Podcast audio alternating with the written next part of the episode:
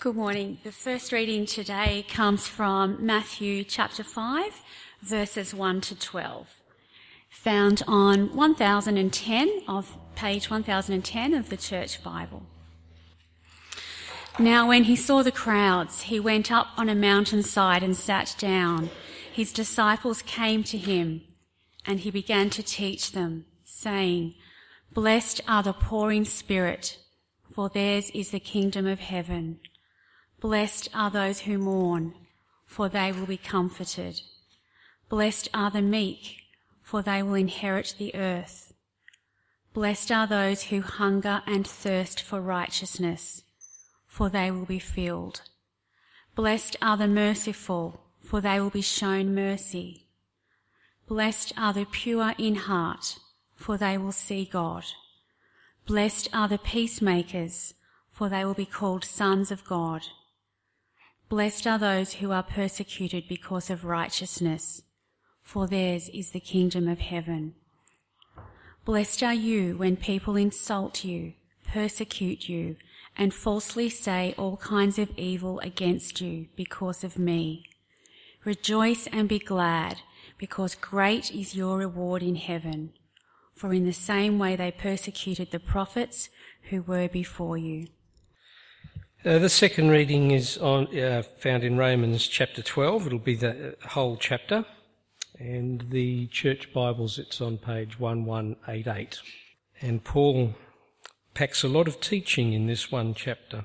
Therefore, I urge you, brothers and sisters, in view of God's mercy, to offer your bodies as a living sacrifice, holy and pleasing to God. This is your true and proper worship. Do not conform to the pattern of this world, but be transformed by the renewing of your mind. Then you will be able to test and approve what God's will is, his good, pleasing, and perfect will. For by the grace given me, I say to every one of you, do not think of yourselves more highly than you ought, but rather think of yourselves with sober judgment, in accordance with the faith God has distributed to each of you. For just as each of us has one body with many members, and these members do not all have the same function, so in Christ we, though many, form one body, and each member belongs to all the others. We have different gifts according to the grace given to each of us. If your gift is prophesying, then prophesy in accordance with your faith. If it is serving, then serve. If it is teaching, then teach. If it is to encourage, then give encouragement. If it is giving, then give generously. If it is to lead, do it diligently. If it is to show mercy, do it cheerfully. Love must be sincere. Hate what is evil. Cling to what is good. Be devoted to one another in love. Honour one another above yourselves. Never be lacking in zeal, but keep your spiritual fervour serving the Lord. Be joyful in hope, patient in affliction, faithful in prayer. Share with the Lord's people who are in need. Practice hospitality. Bless those who persecute you. Bless and do not curse. Rejoice with those who rejoice. Mourn with those who mourn. Live in harmony with one another. Do not be proud, but be willing to associate with people of low position. Do not be conceited. Do not repay anyone evil for evil. Be careful to do what is right in the eyes of everyone. If it is possible, as far as it depends on you, live at peace with everyone. Do not take revenge, my dear friends, but leave room for God's wrath. For it is written, It is mine to avenge. I will repay, says the Lord. On the contrary, if your enemy is hungry, feed him. If he is thirsty, give him something to drink. In doing this, you will heap burning coals on his head. Do not be overcome by evil, but overcome evil with good. Well, uh, keep your Bible open there. Uh, we're going to be looking at this passage uh, from Romans 12. Uh, we're going to be focusing actually a bit more on uh, verses 3 onwards. Um, but that's kind of where we're headed, and there's an outline uh, that hopefully you would have got on the way in as well. Uh, so, as I said, we're going to be, uh, this morning, as we look at this part of God's Word, uh, we're going to be seeing what our lives are to look like as the saved people of God. That's where this passage fits. What are our lives as forgiven sinners meant to be given to?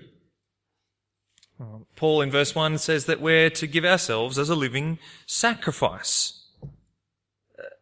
Is an interesting uh, little uh, paradox. Well, it, it, it's a bit paradoxical, actually, uh, the whole living sacrifice, uh, because this is really uh, being said in the context of Old Testament uh, worship, Old Testament temple worship of the Lord, where sacrifices um, were what? What did you do to a sacrifice? You you killed it. Uh, it was kind of, it was dead, and you put it on the altar. Um, and so here, Paul picks up on that language, but he brings in this idea of a living sacrifice. Um, they say, uh, there's a joke about living sacrifices, that the problem with living sacrifices is that they keep getting off the altar. Um, they keep uh, taking themselves away from being sacrificed. But today, as we look at this part of God's Word, I do uh, hope and pray that we're going to be able to see how we ought to, in a sense, keep the sacrifice on the altar.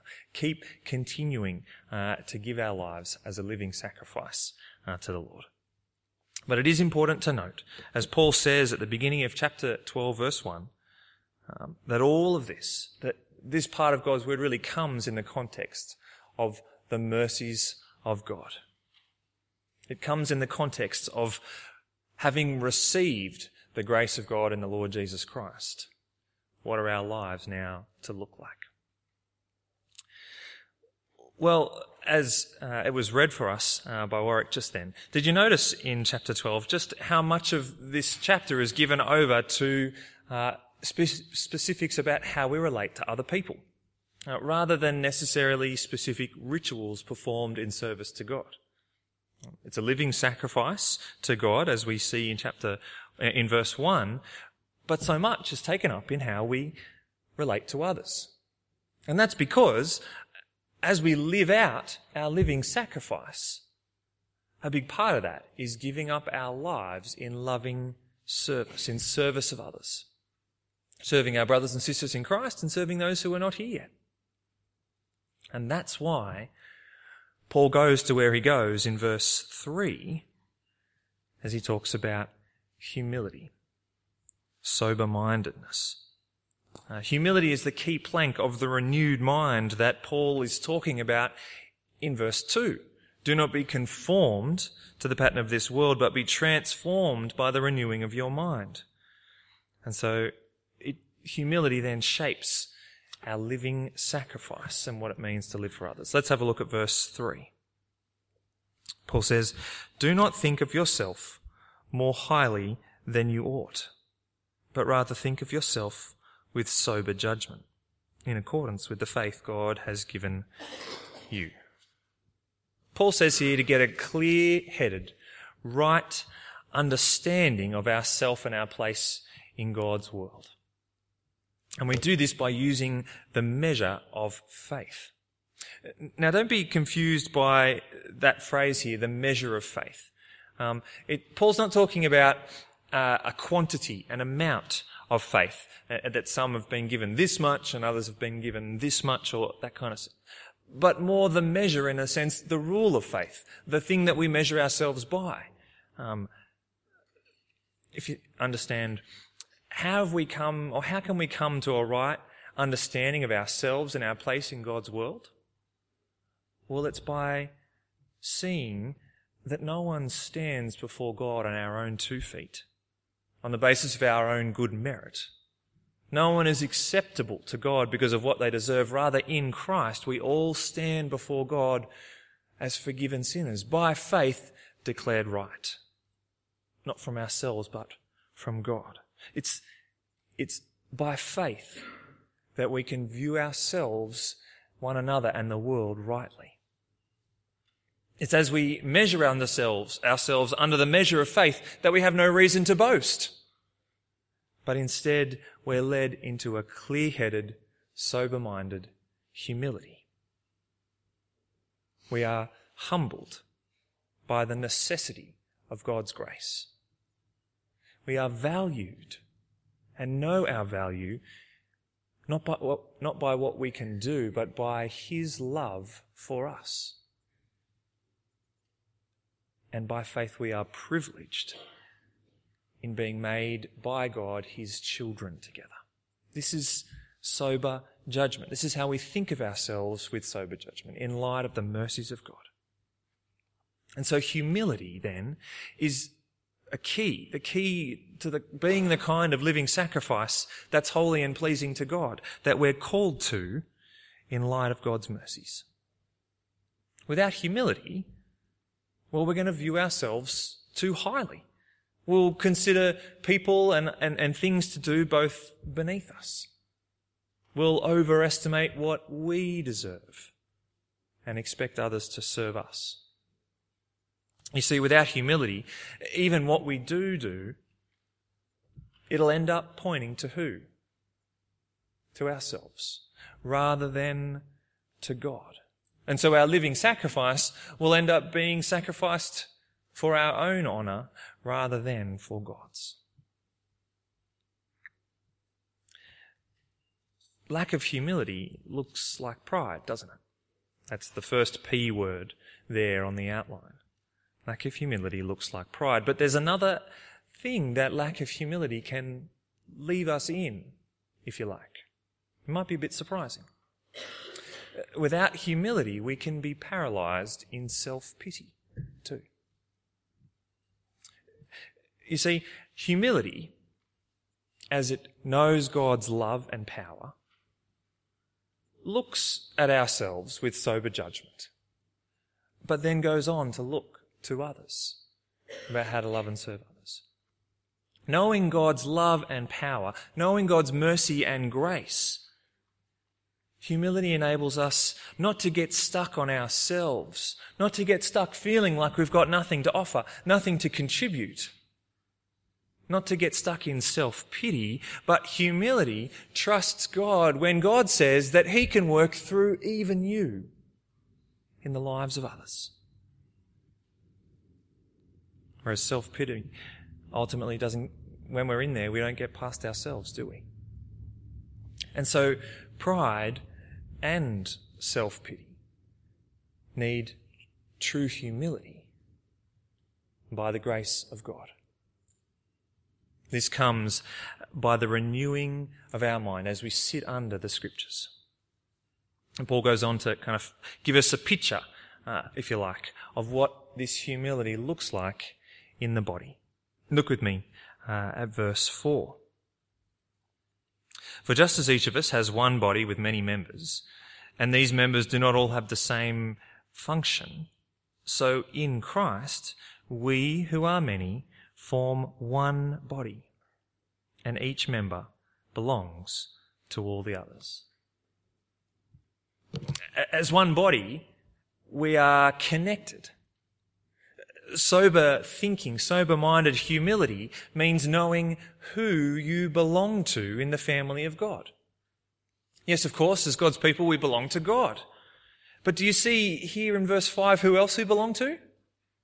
You see there? Though we are many, form one body, and each member belongs to all the others.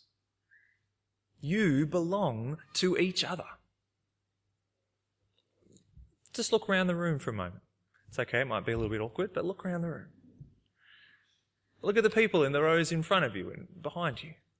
If everyone looks forward, you know, and then everyone looks back. Think about the people over here in Little Sprouts, or the people who often serve in kids' church and be up in the kids' shed now. The junior high group that would normally be meeting in St. Stephen's now. Think about the people who met it in, in Old St. Stephen's already who met at 8 o'clock and those who are going to be here a little later on today. You belong to them. They belong to you. We belong to each other. Of course, it's bigger than that. Belonging to Christ means that we don't just belong to those who meet here, but who belong to Christ all over the world. You belong to them too. But there is a particular expression of the body of Christ that we have as the local gathering of God's people. And this belonging is profound, significant. I think it's a bit hard for us to, to really grasp this because most other things that we belong to these days uh, are at a much different level. You know, you might belong to the Probus Club, to the soccer club, uh, you might belong to uh, the RSL or the men's shed. You might belong to NRMA roadside, maybe. Um, in fact, I find myself going shopping these days. Every second shop wants you to belong, to be a member with them. If you got our membership card, uh, you can get the, you become part of the IKEA family, uh, Spotlight. Uh, there's even a loyalty card at the chemist down in North Richmond. Um, perhaps we should have our own NAC membership card. No, no, no, let's not do that. Because you see, the Bible's idea of belonging is much more than just having a card and coming, you know, visiting every, every now and again when the specials are on. What's the point of belonging in those kinds of clubs? Well, you belong to get something out of it, don't you? Whereas in Christ, sure, there's great blessings, but we belong to each other because God has made us His. Because God has brought us together. Because we're joined up by the one Spirit. And in fact, God hasn't just saved us as individual people, you know, God saved you and saved you and you and He's actually saved us as a people. One group a body. And so we belong to one another because we're part of the body. We belong to one another because we're part of the family. And those who are, who belong to the, to the family of the servant king, well, we express what it means to belong. Not by self-seeking, not by what can I get out of it, but by serving. So is that how you think about yourself? Is that how we think about ourselves? Do we see the claim that others here have on our lives? That's quite countercultural, isn't it? To say that another has a claim on your life.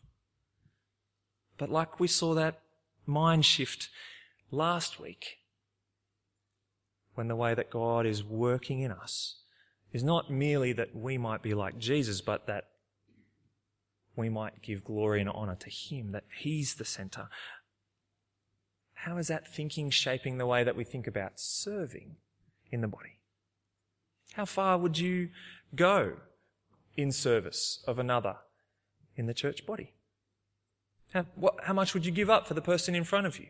For the person at the eight o'clock service or the children or the youth or someone from evening? What, what is it in this passage that we're called to give God again? Chapter 12, verse 1. Offer your bodies as a living sacrifice.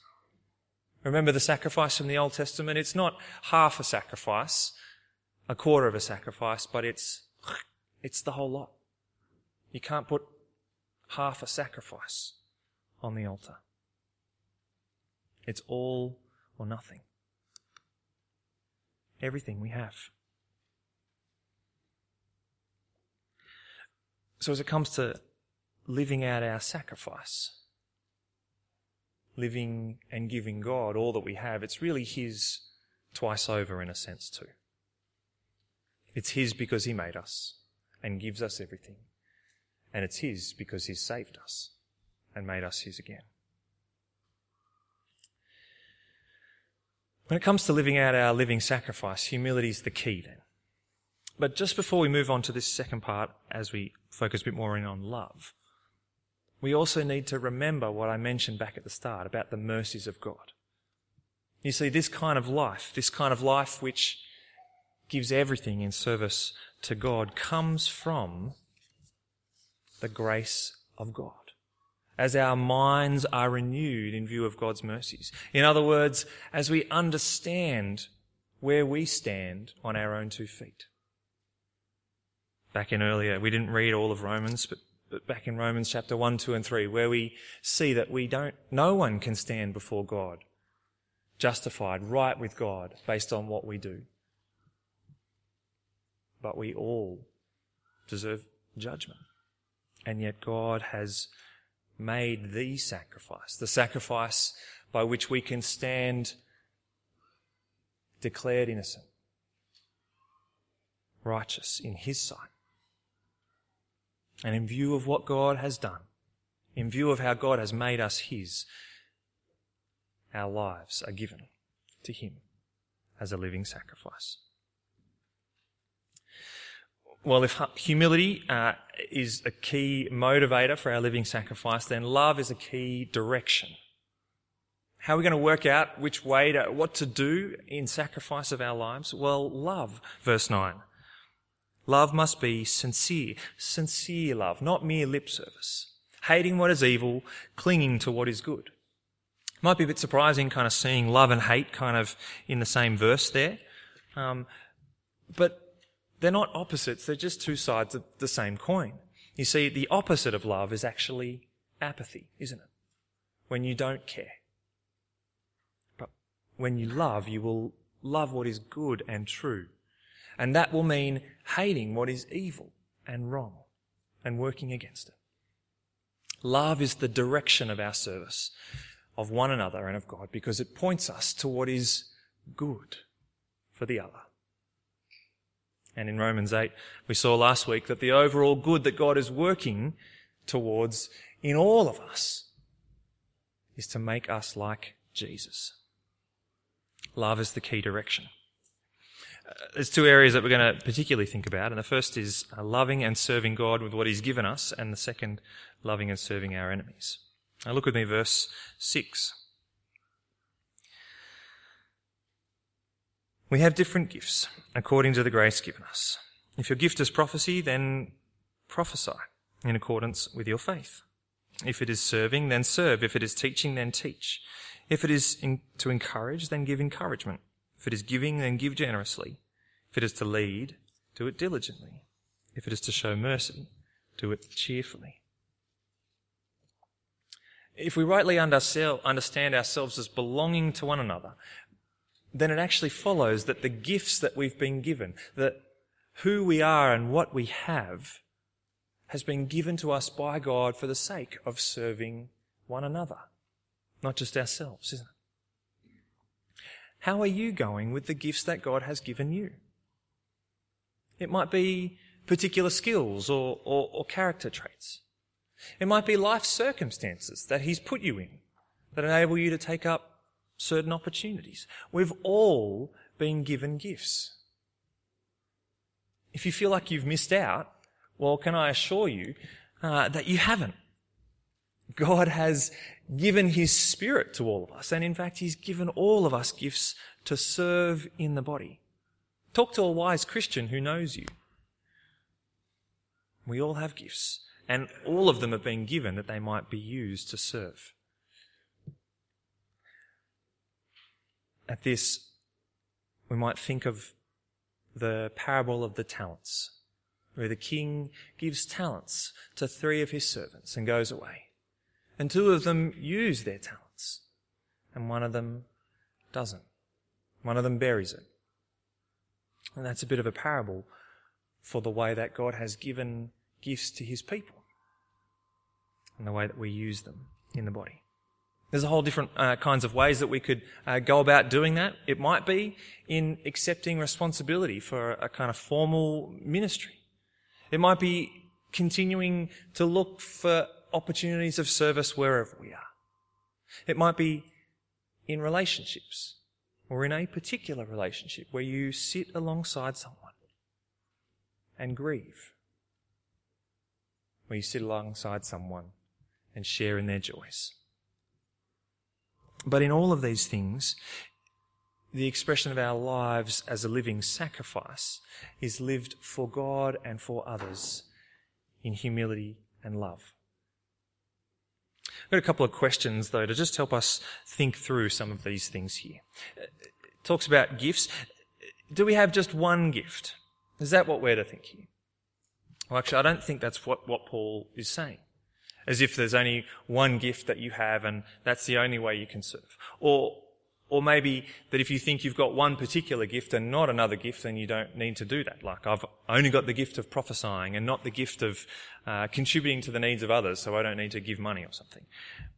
No, underlying all of this is humility and love. In Christ, He leads us in willingness to serve, to use what we have, all of what we have, faithfully, joyfully, in a way that honours Him.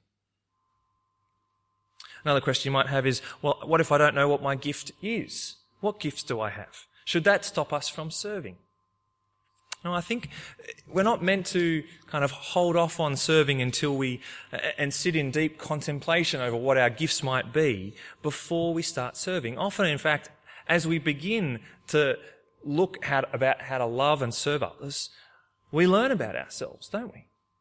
We learn about our strengths and our weaknesses and, under, and, and further understand how we might serve others best. In fact, often, as we serve, others can see things about us, can see things in the way that we serve that, that we can't. And they can encourage us about how God has enabled us to serve. But what about the fact that life is just so busy? Do I really have to serve as well? When it comes to, to service and, and thinking about our lives as service, I really, really believe, and I really think that God says to us as well, that serving isn't just the bitter pill that we need to swallow with the honey of salvation, but that actually serving, using the gifts that God has given us in love and service of others, is part of the blessing that we've been given in the Lord. That's why, in His grace, He's given gifts to us in order that we might be blessed and bless others as we serve. This doesn't mean God wants us to serve more than we can. He knows what each of us can do. It doesn't mean that you should always be thinking, how can I do more? How can I do more? But it does mean seeing that God has in fact given us everything in order that we might work for His glory. And so continuing to ask ourselves, are we using what God has given us the way He would have us? Are we using what God has given us the way that He would have us? When Jesus returns, we don't want to be found to have buried some or all of our talents or used them in ways which aren't where we could have used them. So I pray that we will have courage to ask ourselves and one another, are we busy doing the right things? Are we busy doing the right things? And I pray that we'll have courage to humbly hear the answers. Living out our living sacrifice means loving and humble service with all that God has given us. And the last thing we're going to pick up on here is where, is where uh, Paul turns from verses 14 onwards, loving and serving our enemies. Let me just pick up on a few verses. Verse 14, bless those who persecute you. Bless and do not curse. Down in verse 17, do not repay anyone evil for evil. Verse 18, live at peace with everyone. In verse 21, do not be overcome by evil, but overcome evil with good. Paul says things that seem quite similar uh, in multiple ways here, doesn't he? He takes pains to help us to see how important this is. The positives, the negatives. Don't repay evil for evil. Live at peace with everyone. And he gives us the reason. God is the judge. Judgment is his. In this situation, as we think about enemies, lots of us might well say, look, I don't have enemies. We don't have enemies these days. Maybe in the schoolyard it might have been a little bit more obvious, um, but not anymore. But I do think, in a sense, the world is a bit like that schoolyard, except most adults, many adults, uh, we're just generally better at, at keeping everything looking peaceful. How do you treat people for whom you don't, for, for, sorry, whom you don't have a high opinion of? How do you treat others that you might have a prejudice against? How do you do good to them? For that's what loving our enemies means. Whether it's that person at work, that person in your family who's always getting under your skin, that neighbour in your street. I think we can kind of put this whole thing in the too hard basket a little bit. We can make Jesus' words not say, uh, love your enemies, but look, it's okay if you just quietly ignore and avoid your enemies. Jesus might have been able to do that, but, you know, no normal person can. But the thing that rebukes me when I start thinking this way is again and again what Paul mentions back at the start. In view of God's mercies. Remember again the mercies of God. That His mercy and kindness was such that He died for me to save me when I was His enemy. Instead of being overcome by evil and responding in kind to those harsh words, to that ill treatment, Let's overcome evil with good, loving them and being kind despite what they might have done to you. Not taking that automatic step of revenge. How easy does that come? How much do we regret it afterwards? Not rising to the challenge to overcome evil with evil, but submitting. Sorry, but seeking to love them with what God has given us that we might truly be children of our Father in heaven. The last thing I want to say here is just about the, the living at peace. It talks about living at peace with everyone. And we, we mustn't think that that means not having conflict. Living at peace with one another does not mean avoiding conflict. In some relationships, sometimes there might need to be a surface kind of level of peace, peace outside the body, especially with people who might not be committed to peace. But within the body of Christ, this kind of peace is deep and firm. A peace that doesn't just ignore things that are wrong as if they haven't happened, but seeks to express hurts and seek forgiveness. It's peace that deals with the conflict deeply and grows actually in trust and love as you do so.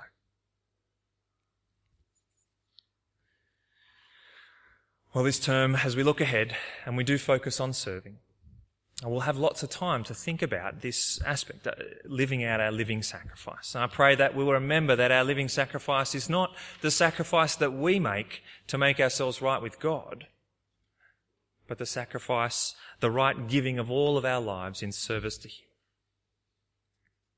And I pray that we'll be enabled to do just what we've thought about here together.